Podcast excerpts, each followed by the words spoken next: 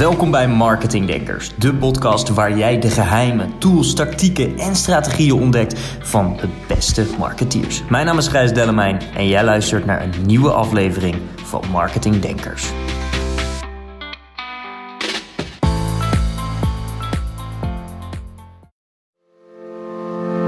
Welkom bij Marketing Denkers, de podcast waar jij de geheimen, tools, tactieken en strategieën ontdekt van de beste marketeers. Mijn naam is Gijs Dellemijn en jij luistert naar een nieuwe aflevering van Marketing Denkers.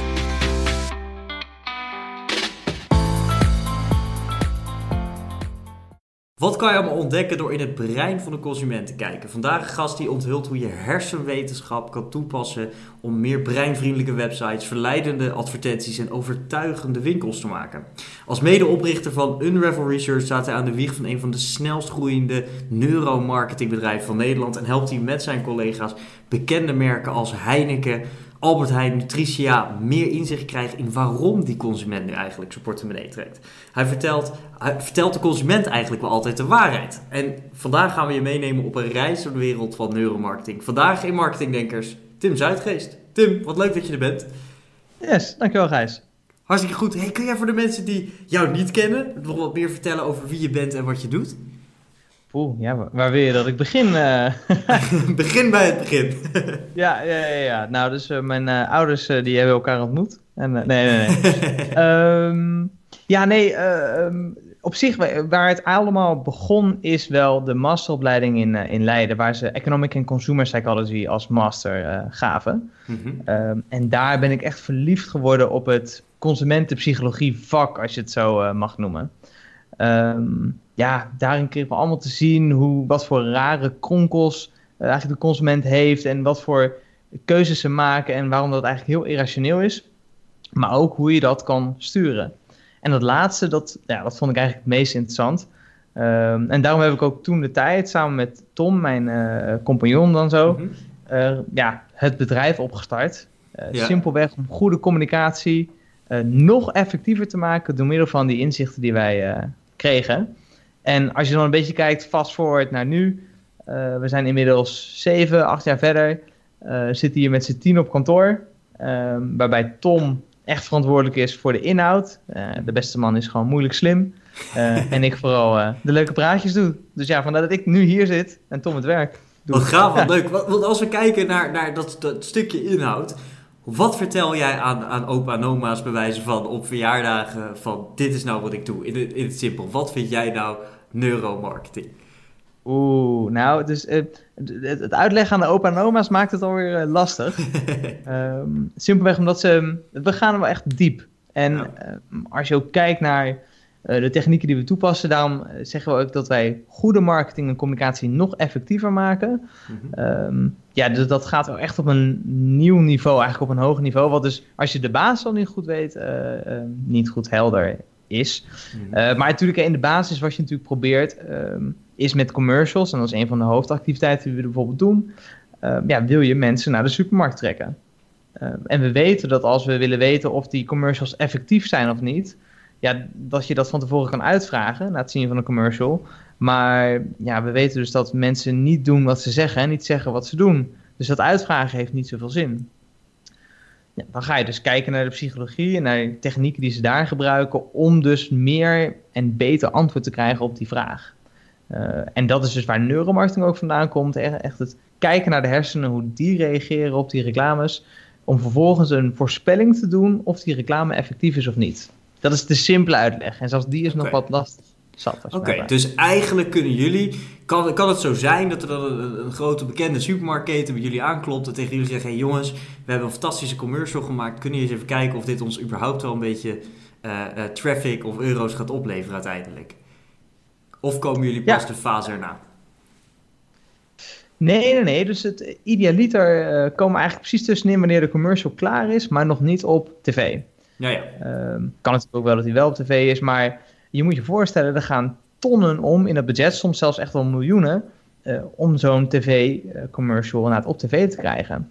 En ja, weet je, dat heeft natuurlijk iedereen. Je wil van tevoren liefst wel weten of dat goed besteed is of niet. Zeker, en dit is het meest ja, frappante of het, enge zou je bijna willen zeggen.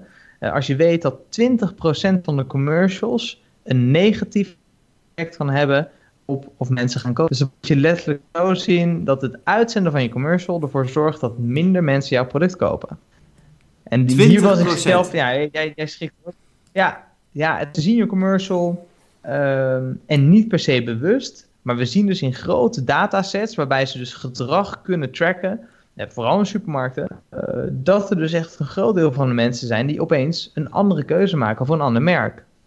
Eh, en dat wil je natuurlijk zien te voorkomen. Er is bijna 20% kans dat jouw commercial dus eh, schade zelfs doet aan je merk. En dan heb je namelijk ook nog eens, hè, want 40% van de commercials doet namelijk niks, eh, waarvan dus 20% schade brengt en 20% geen effect heeft. Wat ook niet ideaal is. Dat betekent Nee. als je een tonnetje erin stopt, Ja. dat je ongeveer ook een tonnetje terug mag verwachten.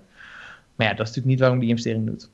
Maar het kan dus gewoon zo zijn dat er, dus laat ik het, het anders eh, zeggen, misschien wel gechargeerd, maar het is dus eigenlijk zo dat er op dit moment reclames op tv zijn, commercials op tv zijn, waar tonnen ingepompt zijn, want dat snapt iedereen, dat er gewoon natuurlijk enorme budgetten in, eh, in, ingestopt worden, die eigenlijk helemaal niet werken en die eigenlijk gewoon negatief beeld neerzetten van, van, het, van het merk.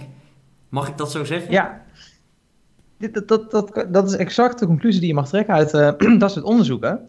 En nou zijn er dus twee dingen uit. hè. De, de eerste is dat heel veel mensen denken: oh ja, want ik ken wel die reclames, die irritante reclames, weet je al. Die Ja. zullen vast wel niet zo effectief zijn. Hm. Nou, daar weten we dus eigenlijk al meteen van. De reclames voor functionele producten, schoonmaakmiddelen, weet je, dat soort dingen.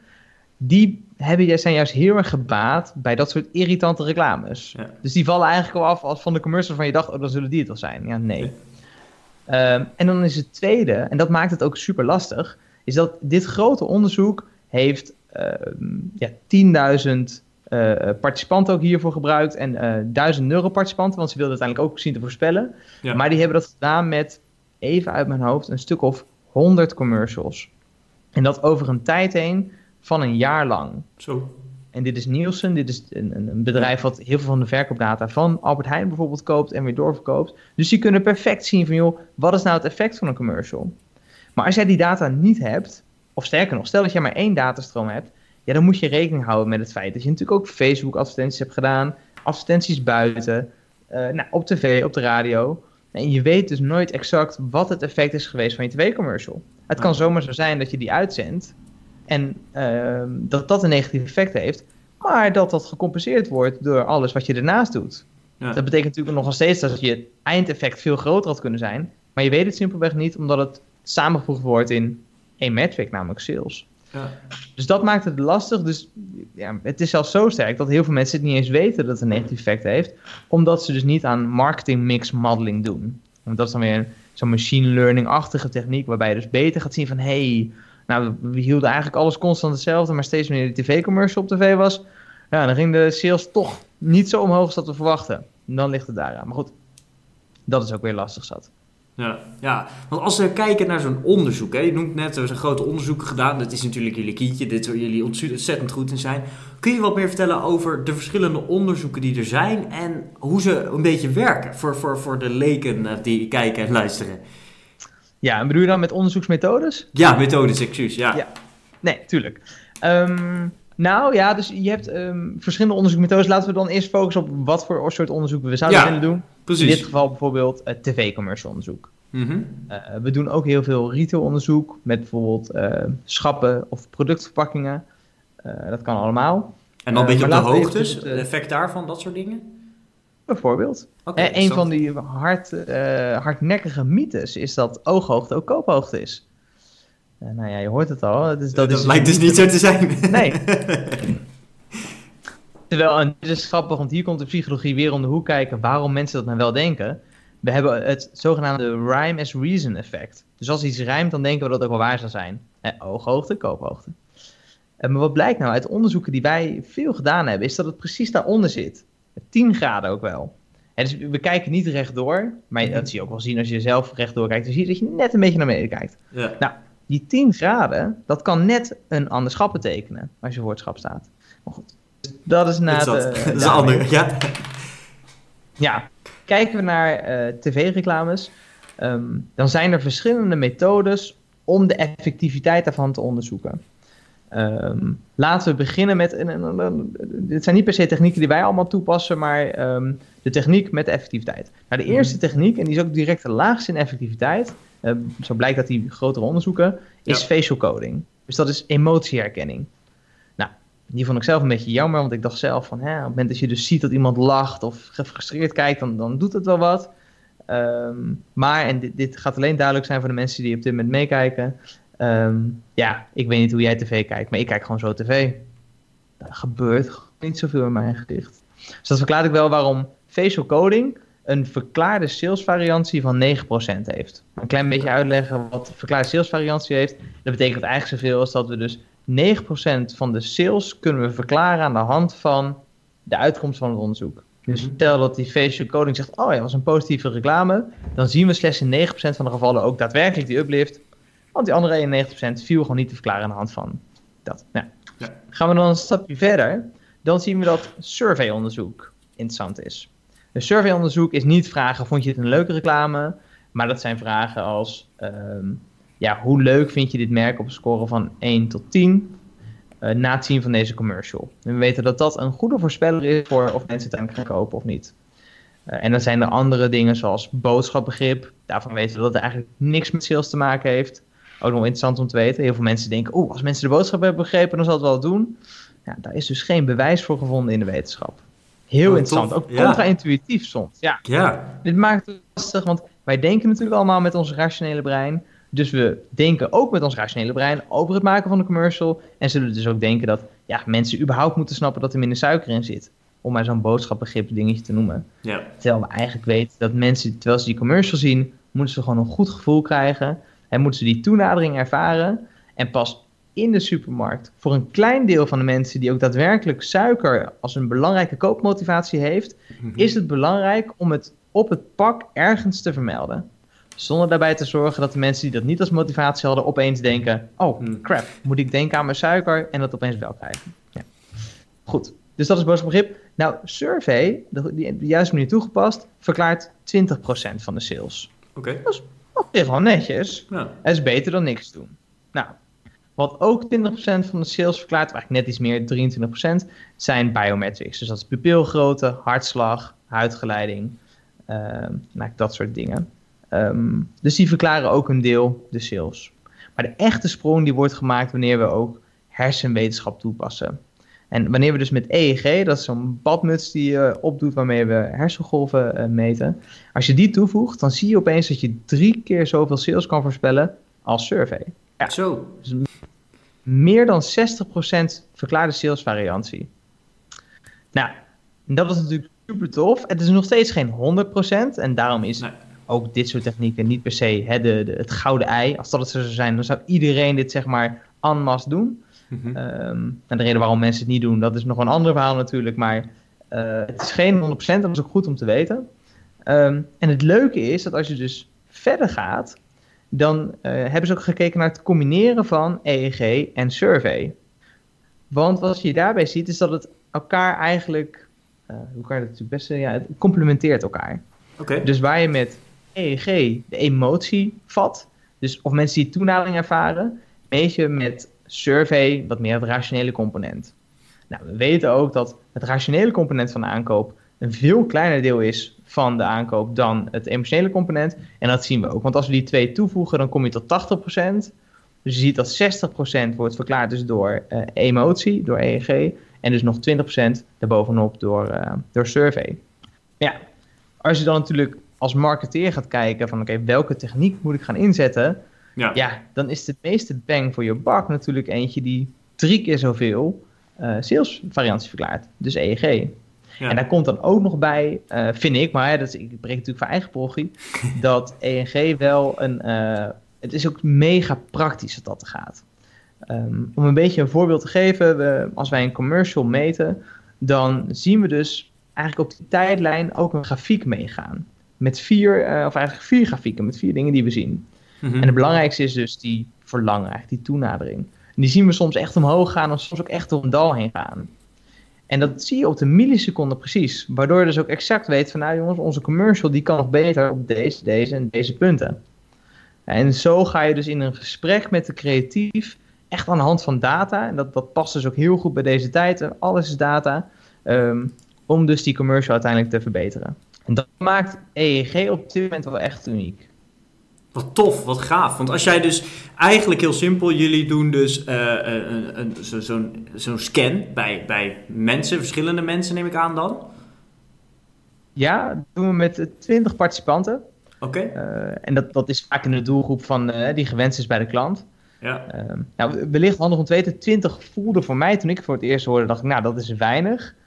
Ehm, maar wat we weten uit grote onderzoeken is dat 20 man voldoende is om echt een uitspraak te doen over die grotere groepen. Hè, want er zijn die grote onderzoeken van bijvoorbeeld uh, Nielsen gebruiken ze ook zo weinig mensen.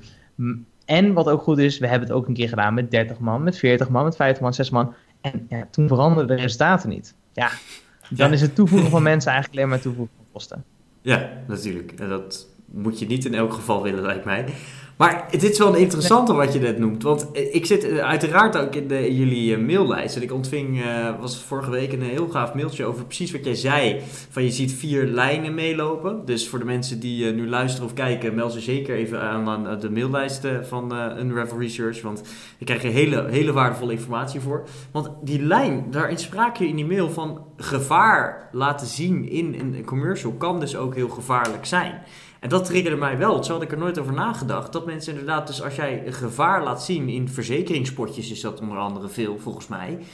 Uh, kan dat dus ook heel gevaarlijk zijn voor mensen, omdat ze die emotie uh, dus, dus triggeren. Tenminste, zo kwam het op mij over. Het is echt ontzettend interessant. Is dat, heb jij nog zo'n voorbeeld van je zegt van dit is iets wat mensen helemaal niet doorhebben en misschien onbewust inzetten, maar dan moeten mensen toch eens even beter over nadenken voordat ze dit doen? Ja, zeker. Nou, laten we, voordat ik het voorbeeld geef, eerst eventjes nog uitzoomen, een soort macro ernaar kijken. Want ja. inderdaad, we zien dat, het, dat die hersenen een soort emotioneel meeveren. Uh, dat zijn ook spiegelneuronen, dus als je gevaar ziet, dan voel je gevaar. En dat gaat ook zo ver als dat je een hamer ziet, dat al dezelfde neuronen worden geactiveerd voor het gebruiken van die hamer. Mega interessant. Um, nu is de vraag natuurlijk, in het geheel, is het erg om dat toe te passen? Dus in je commercial laat je bijvoorbeeld gevaar zien. Is dit dan erg? Nou, dan moeten we eventjes uitzoomen naar die hele commercial. Want het kan af en toe best wel effectief zijn om iets negatiefs te laten zien. In een, bijvoorbeeld in een soort 1-2'tje.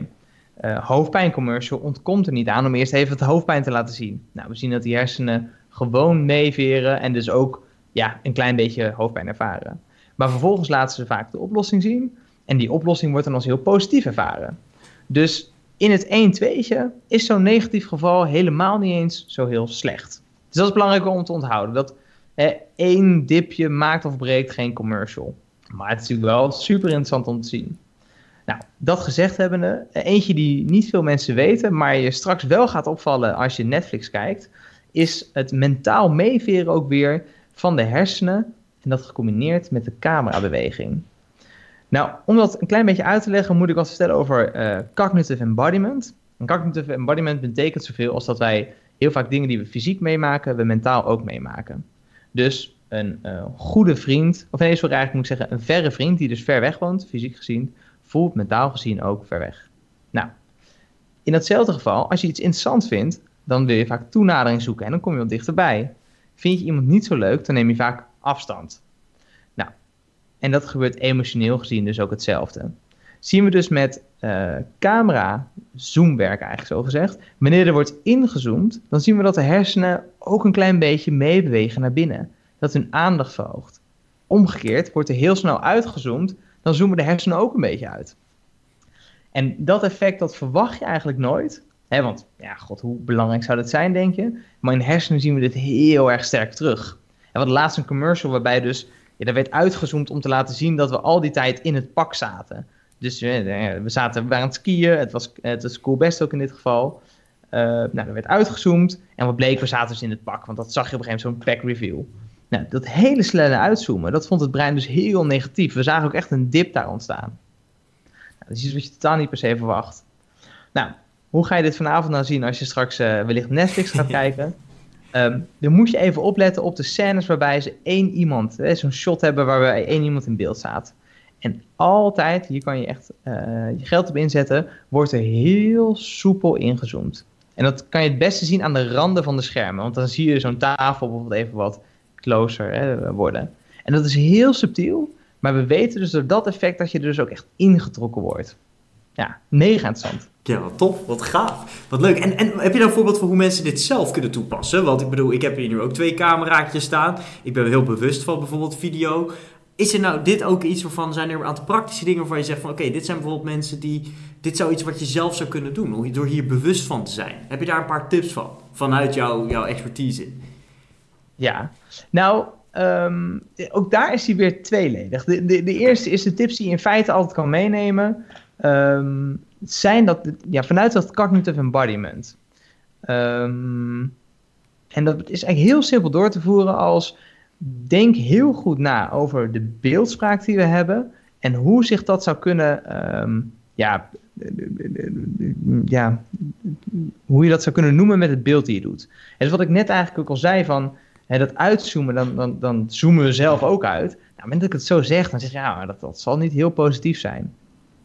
Dus je moet echt op een andere manier naar je video's gaan kijken. Om wellicht in beeldtaal te beschrijven wat er gebeurt. En vervolgens daarbij denken, zou het positief zijn? Laten we voor de gein dit is eventjes puur uh, uh, kijken of het zo werkt. Of jij hem in één keer goed kan invullen. Maar stel dat je iemand neemt en ehm, die loopt weg. Ja. Denk je, is dat dan positief of negatief? Negatief. Loopt geen weg. Gordijnen dicht doen. Positief of negatief? Positief. Ja, in dit geval ook. En het, ook dit is weer het soort sluiten van, een, uh, van een, iets. En dat vinden we dan ook minder, minder positief. Dicht doen van deuren vinden we vaak ook niet zo leuk. Nou, noem maar op. Dus dat is denk ik eigenlijk de beste tip die op heel veel dingen van toepassing is om uh, te geven. Um, en ja, we zien in de hersenen heel vaak wel dezelfde patronen terug. Maar net zo goed, en daarom doen we ook dit onderzoek, uh, net zo goed soms niet. En we hadden één commercial van honig. Nou, daar zat een, een, een, een, een, een, ja, op een gegeven moment een mes in. Dat gebeurde allemaal in de keuken. En op een gegeven moment zie je tomaten allemaal. En op een gegeven moment is er een mes. En die steekt zo door die tomaat. En je ziet zo'n druppel eigenlijk eraf lopen. Echt zo'n bloederige druppel. Dat is eigenlijk wat je zag. Nou, ik dacht van tevoren negatief. Briljant. Oh. Ja, nou ja. ik dacht, ik dacht van joh, leuk. Cinematografisch gedaan. En, en weet je wel, ja. creatief gezien tof. Maar ik denk, nou, de hersenen zien hier gewoon een mes en bloed en denken negatief.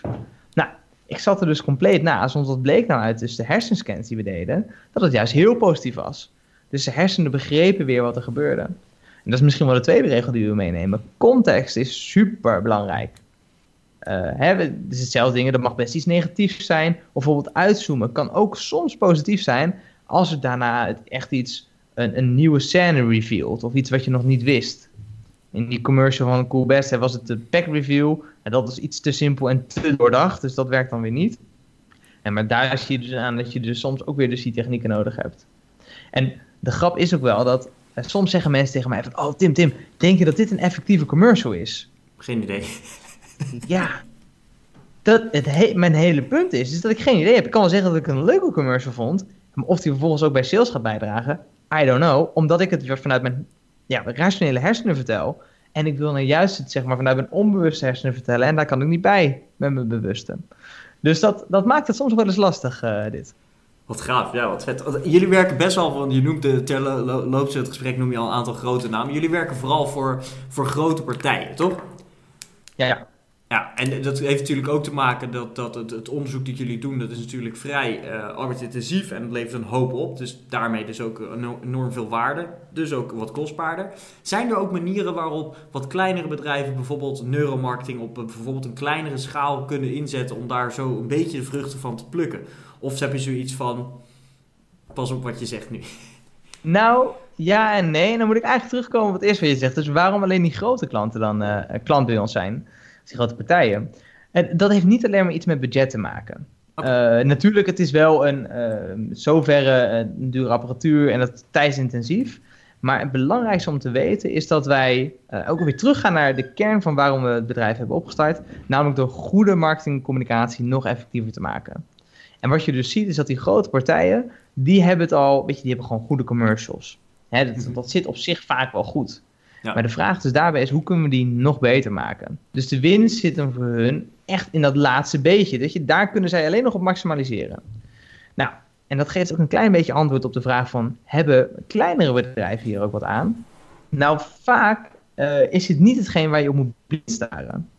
En dat is wel een leuke les die ik zelf ook heb moeten leren hoor. Uh, in de eerste twee jaar gaven we bijvoorbeeld ook webshop advies. En dat waren dan relatief kleine webshops. En dan zeiden we, oh ja, je moet het euroteken weglaten, want dan gaat je conversie omhoog. En ja, bij Coolblue is het absoluut gevonden. Maar bij kleinere webshops is de variantie in de sales al zo groot dat je dit effect nooit gaat vinden. En uh, is de increase wellicht een paar procent. Ja, dat is leuk, lief en aardig. Maar bij hun moet je echt een verdubbeling van de omzet hebben, wil het echt interessant zijn. En het leuke is, daar kan je eigenlijk echt gaan kijken naar de, de conversiepyramide. Daar kan je even op googlen als je wil. Mhm. Ehm, en daar zie je ook aan, eigenlijk onderaan die piramide, het grootste deel, is ook hetgeen waar je eerst op moet focussen. En dat is bijvoorbeeld de functionaliteit. Weet je, heel simpel gezien, als jouw website, als je er niet kan afrekenen, dan heeft dat een groot effect op je sales. Fix je dat, dan gaat het wat doen. nou, en dan kom je op een gegeven moment, ga je omhoog in die piramide, dan kom je bij uh, um, ja, vindbaarheid bijvoorbeeld, of usability, dan ga je steeds hoger en steeds iets kleiner. En dan bovenaan die piramide zit eerst persuasion, dus dat zijn al de psychologische dingen, en daarboven zit neuro. Uh, dus heel logisch gezegd, dat wil je alleen doen als het fundament goed zit. Simpelweg omdat je daar ook het meeste winst uit gaat halen. Ja. Dus, en, en dat verklaart waarom dus die grotere bedrijven dit dus wat makkelijker doen. Het gaat om inderdaad grotere budgetten, dus het hangt ook meer vanaf. Maar hun optimalisatie zit echt in het laatste deel. En daarom is dit zo uh, belangrijk. Ja. En als we kijken naar bijvoorbeeld grotere webshops, want we leven natuurlijk wel in een tijd waarbij inderdaad mensen uh, bijna alles online kopen. Je noemde net inderdaad Coolblue als natuurlijk een grote, grote naam. er zijn natuurlijk ontzettend veel mensen die inderdaad wel echt een goed en stevig fundament hebben staan. Dus daarbij zou zoiets absoluut werken. Absoluut, dus daar, daar, daar, right on the money. Dus voor Bol, voor Coolblue, voor Amazon, daar is het allemaal interessant voor. Ja. Uh, maar inderdaad, dat zijn alweer de grotere partijen, ja. Ja, dus een, een, mate van volume en voorspelbaarheid in sales is absoluut belangrijk voordat je zegt ga kijken naar, naar een stuk neuromarketing. Ja, ja. Oké, tof, tof, gaaf. En heb jij zoiets van, door de alle jaren heen hebben wij op uh, online gebied, op website gebied, echt wel dingen gezien die we over de hele linie kunnen zeggen, dit zijn dingen die je wel of absoluut niet moet doen? Of zit je dan meer in de precision hoek? Um, nou ja, again moet je dus afvragen van oké, dit soort dingen die je absoluut zelf niet moet doen. Uh, ja, het gaat je zeker helpen, maar het effect is dus relatief klein. Mm -hmm. Dus sta je er niet blind op en ga absoluut eerst dingen oppakken die een grotere prioriteit hebben. Uh, maar dingen die we bijna altijd terug zien komen, uh, zijn misschien wel twee leuk om te vertellen. Ja. de eerste is een, een, ja, de, de kleur van de foutmelding. Nou, dit klinkt ook weer heel specifiek, is het natuurlijk ook wel een beetje. Ik moet je voorstellen, nou, jij hebt ook zelf een website, Gijs. Um, stel iemand is vergeten om zijn gegevens in te vullen. Mm -hmm. vind je diegene dan echt een, een beetje een sukkel of zeggen van, nou joh, geen probleem vriend. Weet je wel, als je het nog eventjes invult, dan kunnen we verder en heb ik iemand als weer. Welke van de twee zou je zeggen van, nou, dat, daar, dat, daar voel ik me het beste bij? Ja, bij de tweede uiteraard. Ja, ja. Nou, en als je eens gaat kijken naar de foutmelding, dan is het qua tekst vaak al best wel hard. Dit is een verplicht veld een beetje, hè, sommige mensen denken, ik zou je laten zien wat verplicht is, weet je, die, die pleuren die laptop uit. Eh, dus daar kan het al wat softer in. Maar dus ook in de kleur die we daarin zien. Dus vaak zijn die foutmeldingen rood. En uh, rood, in dat geval, als je weer kijkt naar context en associatie, associëren we dan waarschijnlijk met fout. En dan dus ook met proefwerken waarin je de fout niet mocht verbeteren. En dat is natuurlijk heel gek. En het is niet heel gek dat het rood is geworden, want wie heeft dat formulier natuurlijk gemaakt? Dat zijn developers. En we hebben tegen de developers gezegd: dit is een verplicht veld. Dus als het niet is ingevuld, mag het er niet door. Nou, dat is ook echt fout. Alleen dat geeft dus dat eigenlijk de communicatie naar de klant van: hey, het is fout, prutser, weet je wel, en, en vul het nog even in.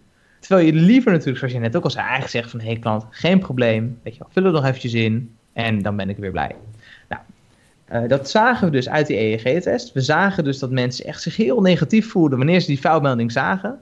Wat mhm. voor een deel natuurlijk kan worden verklaard door uh, hè, dat het überhaupt een foutmelding was. Maar het was wel zo negatief dat we dachten, hmm, wat zit hier nog meer?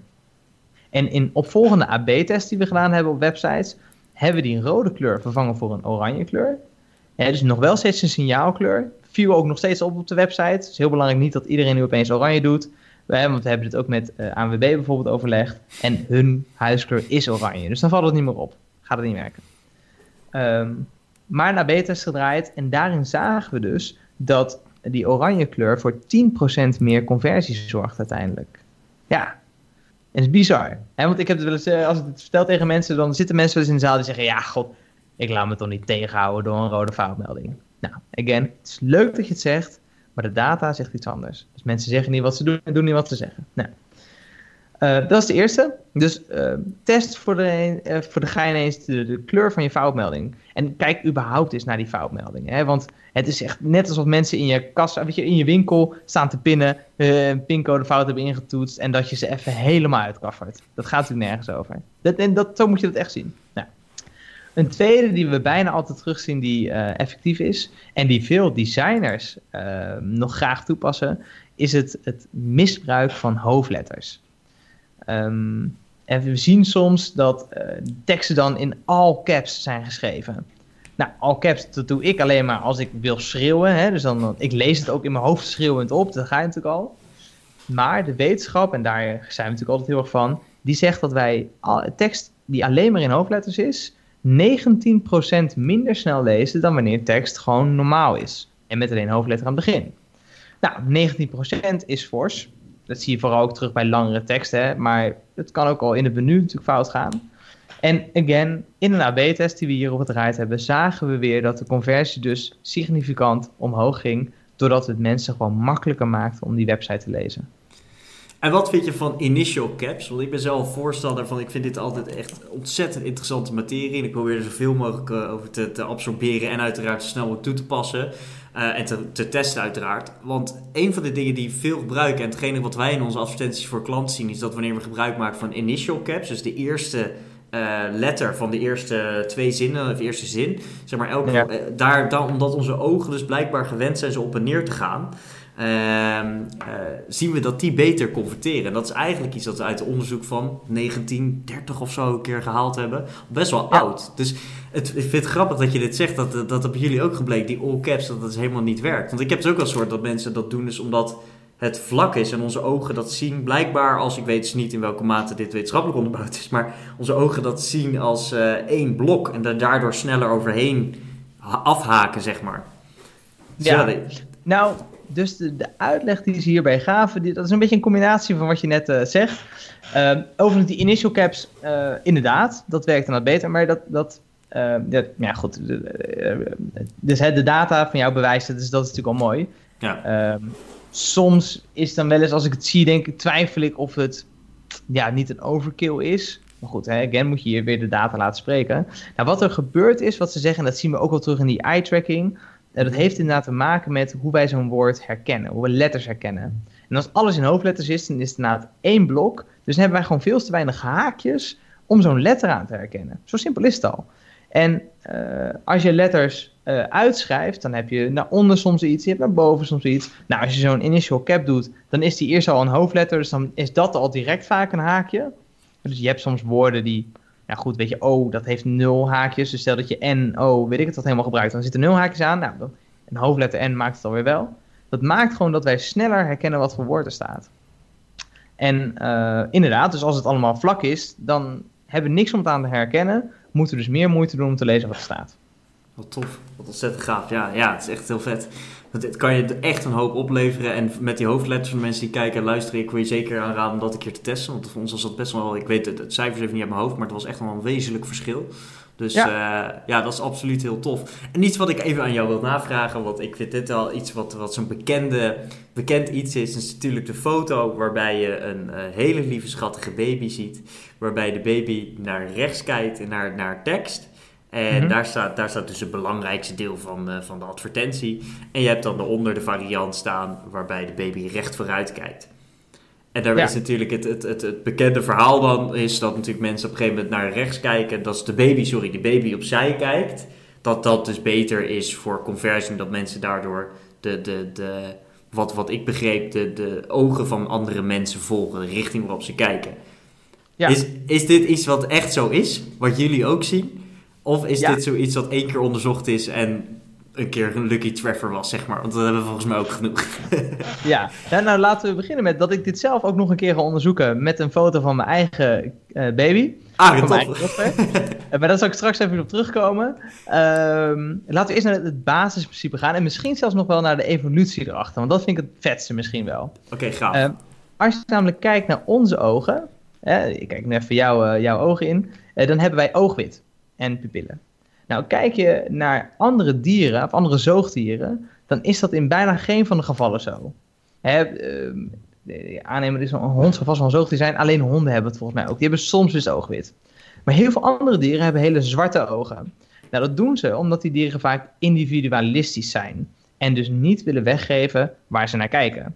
Want heel vaak betekent dat dat ze kijken naar hun prooi en dat willen ze niet weggeven aan de concurrent. Ja.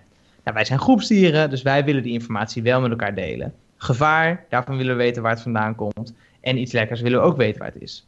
En dat is waarschijnlijk de reden dat wij dus oogwit hebben, zodat we dus goed onze pupillen kunnen zien, zodat anderen kunnen zien waar je naar kijkt. Nou, dan gaan we dus meteen door naar inderdaad wat je ziet, is dat wij kijken waar andere mensen naar kijken. Dat is een mega belangrijke reden. Dit is trouwens ook een van de dingen waardoor ik zo verliefd ben geworden op ons vak. Uh, omdat dit A, een hele simpele regel is, maar B, als ik buiten kijk, wordt dit nog super vaak fout gedaan.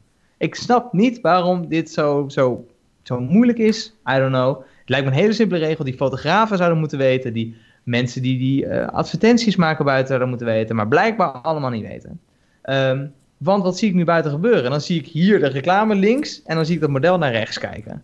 Nou ja, daar kan ik met mijn, echt mijn verstand niet bij. Bizar, dat is weggegooid geld, allemaal. Maar kijken we dan dus naar hoe moet je dit toepassen? Nou, de regel is eigenlijk als volgt. Dus wat we namelijk zagen in die, uh, dat eye-tracking eh, beeld van die baby die je aankijkt, dan was daar onwijs veel concentratie op. Heel veel mensen keken daarnaar.